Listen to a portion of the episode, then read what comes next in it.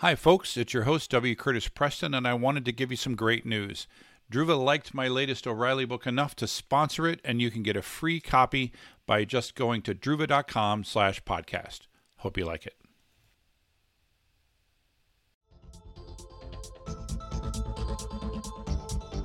This week on No Hardware Required, we're talking about running an AWS. My guest this week is my co host, Stephen Manley, our CTO. Thanks for joining. Hi, and welcome to Druva's No Hardware Required podcast. I'm your host, W. Curtis Preston, aka Mr. Backup, and I have with me our CTO, Stephen Manley. How's it going, Stephen? Ah, it's going to be a good day. You know, we're we're right before Thanksgiving, which means it's right before reInvent. This one will actually air just actually just before reInvent. Ooh, so I think so. I think we could talk a little bit about AWS. That's sort of why I chose this topic because definitely time for our annual visit to Vegas for reInvent, and uh, which didn't happen for a couple of years, but now we're going. It's a slightly scaled down. My understanding is that you know the the numbers on purpose are smaller than the numbers from years past uh, to right. keep things safe in the current times. But uh, I, I thought that it'd be a good moment for us to you know just talk about what does it mean that we run in aws what do our customers get? Because we happen to run our infrastructure in aws and and i would contrast that to what do they get using our services that they wouldn't get by running any other product in a server, pick your favorite server, whatever, mm-hmm. or, you know, cluster of servers, or in a private cloud, which let me just define that for the moment.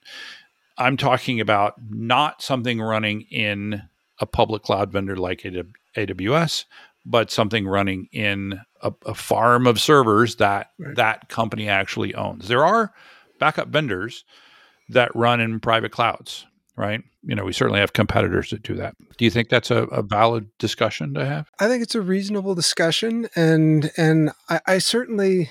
I think all the way through this conversation, I'll, I'll run the risk of sounding like a, an AWS fan person, I suppose, um, because uh, b- because having spent my life building appliances, um, you know, uh, t- to me that's always the first thing. You know, what do customers get out of it?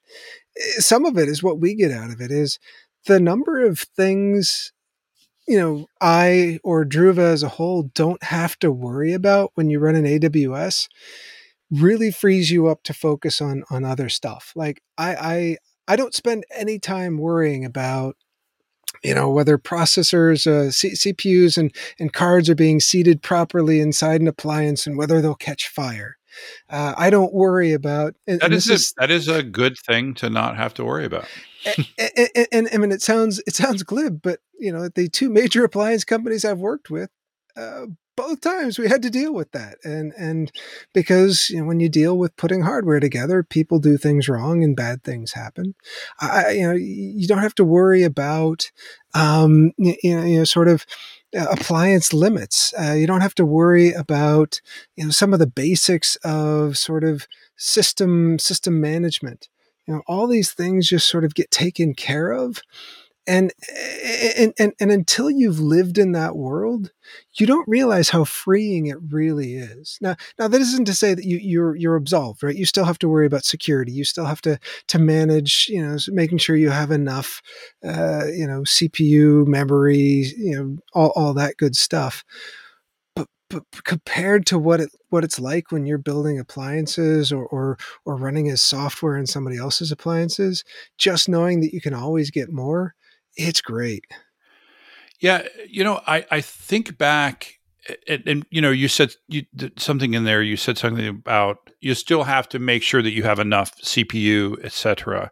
But you can code for that right? Right. You, you, and, and that is one of the great things that you can do in a public cloud environment that you simply can't do in either a private cloud or uh, you know any sort of on-prem infrastructure. So when I think back, there was so a few years ago there was this this thing Meltdown and Spectre, which was this thing that I, I don't want to go into too much time, but it basically was consuming a significant amount of CPU and if you were hit by that with an on prem environment or a private cloud environment, you immediately had to provision a lot more compute than you had to do before because your compute was being expended by this uh, exploit. But if you're running in a public cloud environment, all you had to do was automatically provision more compute power. And again, if that's part of your code, it is part of our code. Our system, right. you know, our code automatically provisions up and down the amount of resources that we needed in a day. And that's just simply not possible with with without having this seemingly limitless supply of compute and storage and networking. Yeah, and and I think that that that kind of falls into what I think of as almost a, a second category uh, of of benefits. Is that the first benefit I think everybody gets no matter what. Um, I think that second benefit is if you're designed to use cloud uh, in the right way, then you can get those additional advantages. Because if we were just like a virtual appliance, uh, it wouldn't have helped as much, right? Uh, right. Uh, so, so, so yeah, I do think there's then a second tier of things where you look and you say, if you designed for AWS or, or the public cloud, you get another set of advantages uh, above and beyond just someone who maybe lift and shifted to to, to the public cloud. Right, because we do have a number of competitors that have done that, right? right? They wanted to get into the SaaS business, but they didn't want to do what we did, which is specifically program to AWS or, you know, an AWS competitor. They just right. they they just wanted to take their existing software and run it in the cloud. And when you do that, you just sort of create a cloud version of the on-prem environment and you don't get all of the benefits that we do. Um, uh, and, and related to that, is when you do program to AWS functionality, you get to really sort of ride the wave of AWS functionality. Yeah. yeah. And a, a, perfect example I, I, I think of that that happened while I was working here, and that is when AWS came out with Snowball Edge, mm. right? That we, uh, which is a, a hardened, what, what would you call that? A hardened appliance? Oh yeah, it, right? it, it, it's phenomenal. Uh, I mean, you know, from from top to bottom, you know, both both physically hardened, like you can drop them and, and they're physically hardened, but also security hardened in terms of, you know, basically you know barcoded and it actually took a lot of the ideas of tape back from the day in some ways and and and, and added to it and said you know the only people that can get access to the data that people who are allowed to get access to this data uh, it's physically hardened so you can ship it anywhere in the world and then ship it up to the cloud to move your data. Uh, uh, yeah that was uh, that was a pretty uh, pretty cool piece yeah, of technology it, it, it, it's cool. Like there's lots of things that are cool about it. I love the fact that the shipping label is is on a Kindle Paperwhite, right? Right. That that, that, that there's no box. It ships as the thing, right? It yep. ships as the appliance, and then the label is this Kindle Paperwhite. And then also that if you if you crack open any of the you know if you're if you if you're able to physically crack the case it immediately wipes all the data right so it keeps your data safe and we use that as a sneaker net method yep. as a, as a method of, of seeding. Um, and we were just able to ride that wave of technology. And, and AWS has come out with, uh, in the time I've been here, many, many hundreds of pieces of functionality. Yeah. I mean, Some Wave, of which we've been able to take advantage of.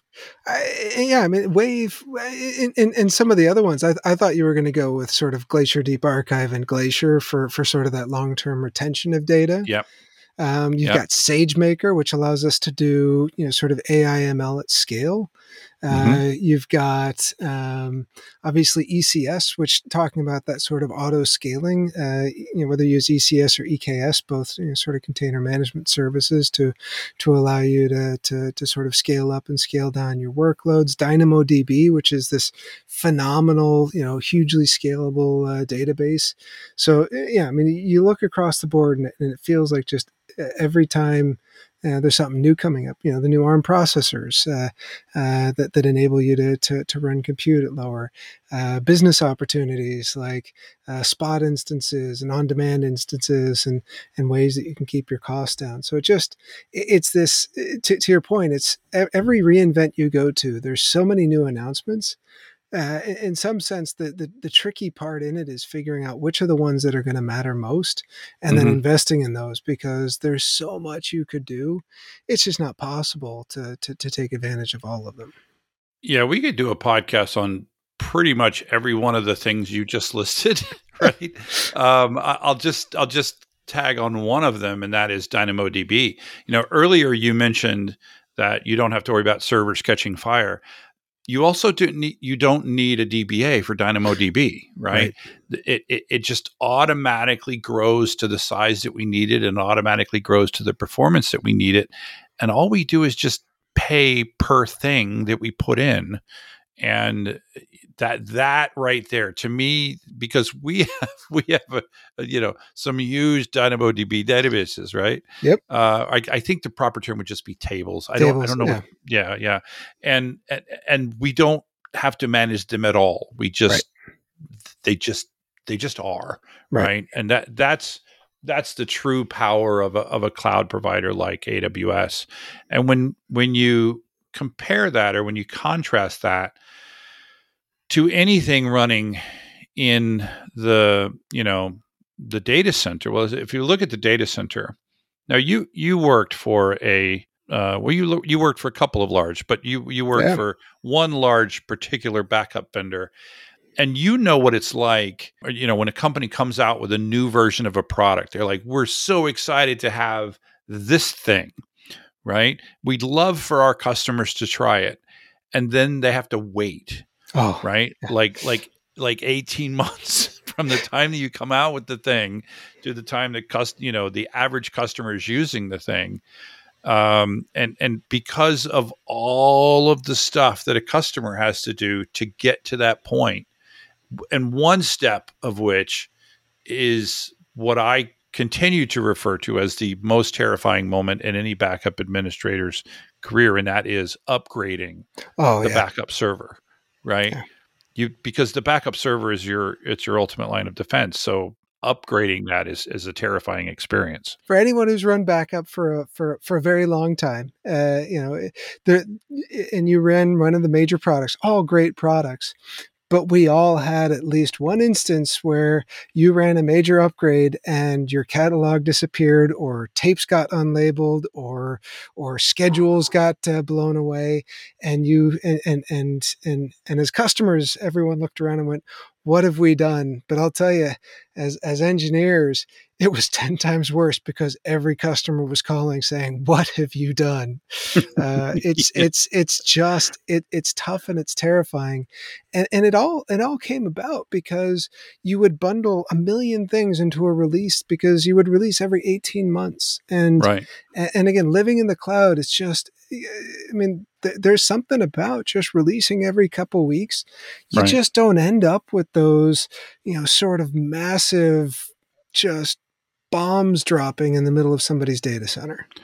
And and for us, again, we handle all that back end upgrading part, right? And so that when when we do upgrade, we just need to let customers be aware of the new functionality that they have available to them. It's not this massive, well, now you have to reconfigure everything, or you like you said, you, you just lost all your databases, right? Um, you you just relabeled all your tapes. I have been at customers that did both of those things, right? Yeah. I remember being on hold with some of those companies and, and just being the the angry customer, right? So yeah, eh, eh, but our customers don't don't have that experience, right? They, yeah. we just we do that hardest part, the part that is the scariest part of the backup world. It just automatically upgrades, and again that's because we have access to all of that technology uh, in the back end that we're we, you know aws runs the infrastructure for us but we obviously have complete control over that versus what happens with a typical backup software product they don't have any control over the over the yeah. infrastructure that's all your it's both your responsibility and your all of your problem right yeah. yeah. Uh, whereas our customers don't have any of those yeah I do, I do not miss the days of wait you're saying this isn't supported on Solaris 2. Dot whatever? and you look at why didn't you test it on that? Because all those boxes are in a museum except yours. Right. Uh, you know, yeah. You of course, you can't say that on the phone because then you lose that customer. But, but it did yeah. feel like, and, and yeah, we, we don't have that issue, right? You know, everything partially because we're containerized as well, but uh, everything every two weeks. It's just fresh. It's clean. You don't have any of that weird upgrade uh, upgrade cruft that, that, that that we had to deal with for two decades. And, and so the the benefit to the customer there, besides the fact that they don't have to worry about all of those all all of that maintenance and the the, the, the scary upgrade thing, is that they get constant access to new functionality rather yeah. than um, you know there's a there's a piece of new functionality that comes out and it'll be 18 months before I get to use it because that's when I can do all of the things that I need to do to upgrade my hardware and software right that that's yeah. that's that is the true benefit of a true SaaS offering I think we've talked enough about the benefits of being in the public cloud and specifically AWS I'm hoping that one of our three listeners will be at reInvent and they, they will stop by and say hi. I will be there. Will you be there? I'll be there. In fact, I, you know, shameless pitch time. Super excited. Right. We've, in fact, I am with uh, Richard Boyd, who's one of the developer advocate uh, developer advocates at uh, AWS. You know, we've got a session titled "Infrastructure as Code and Modern Data Resilience" on AWS.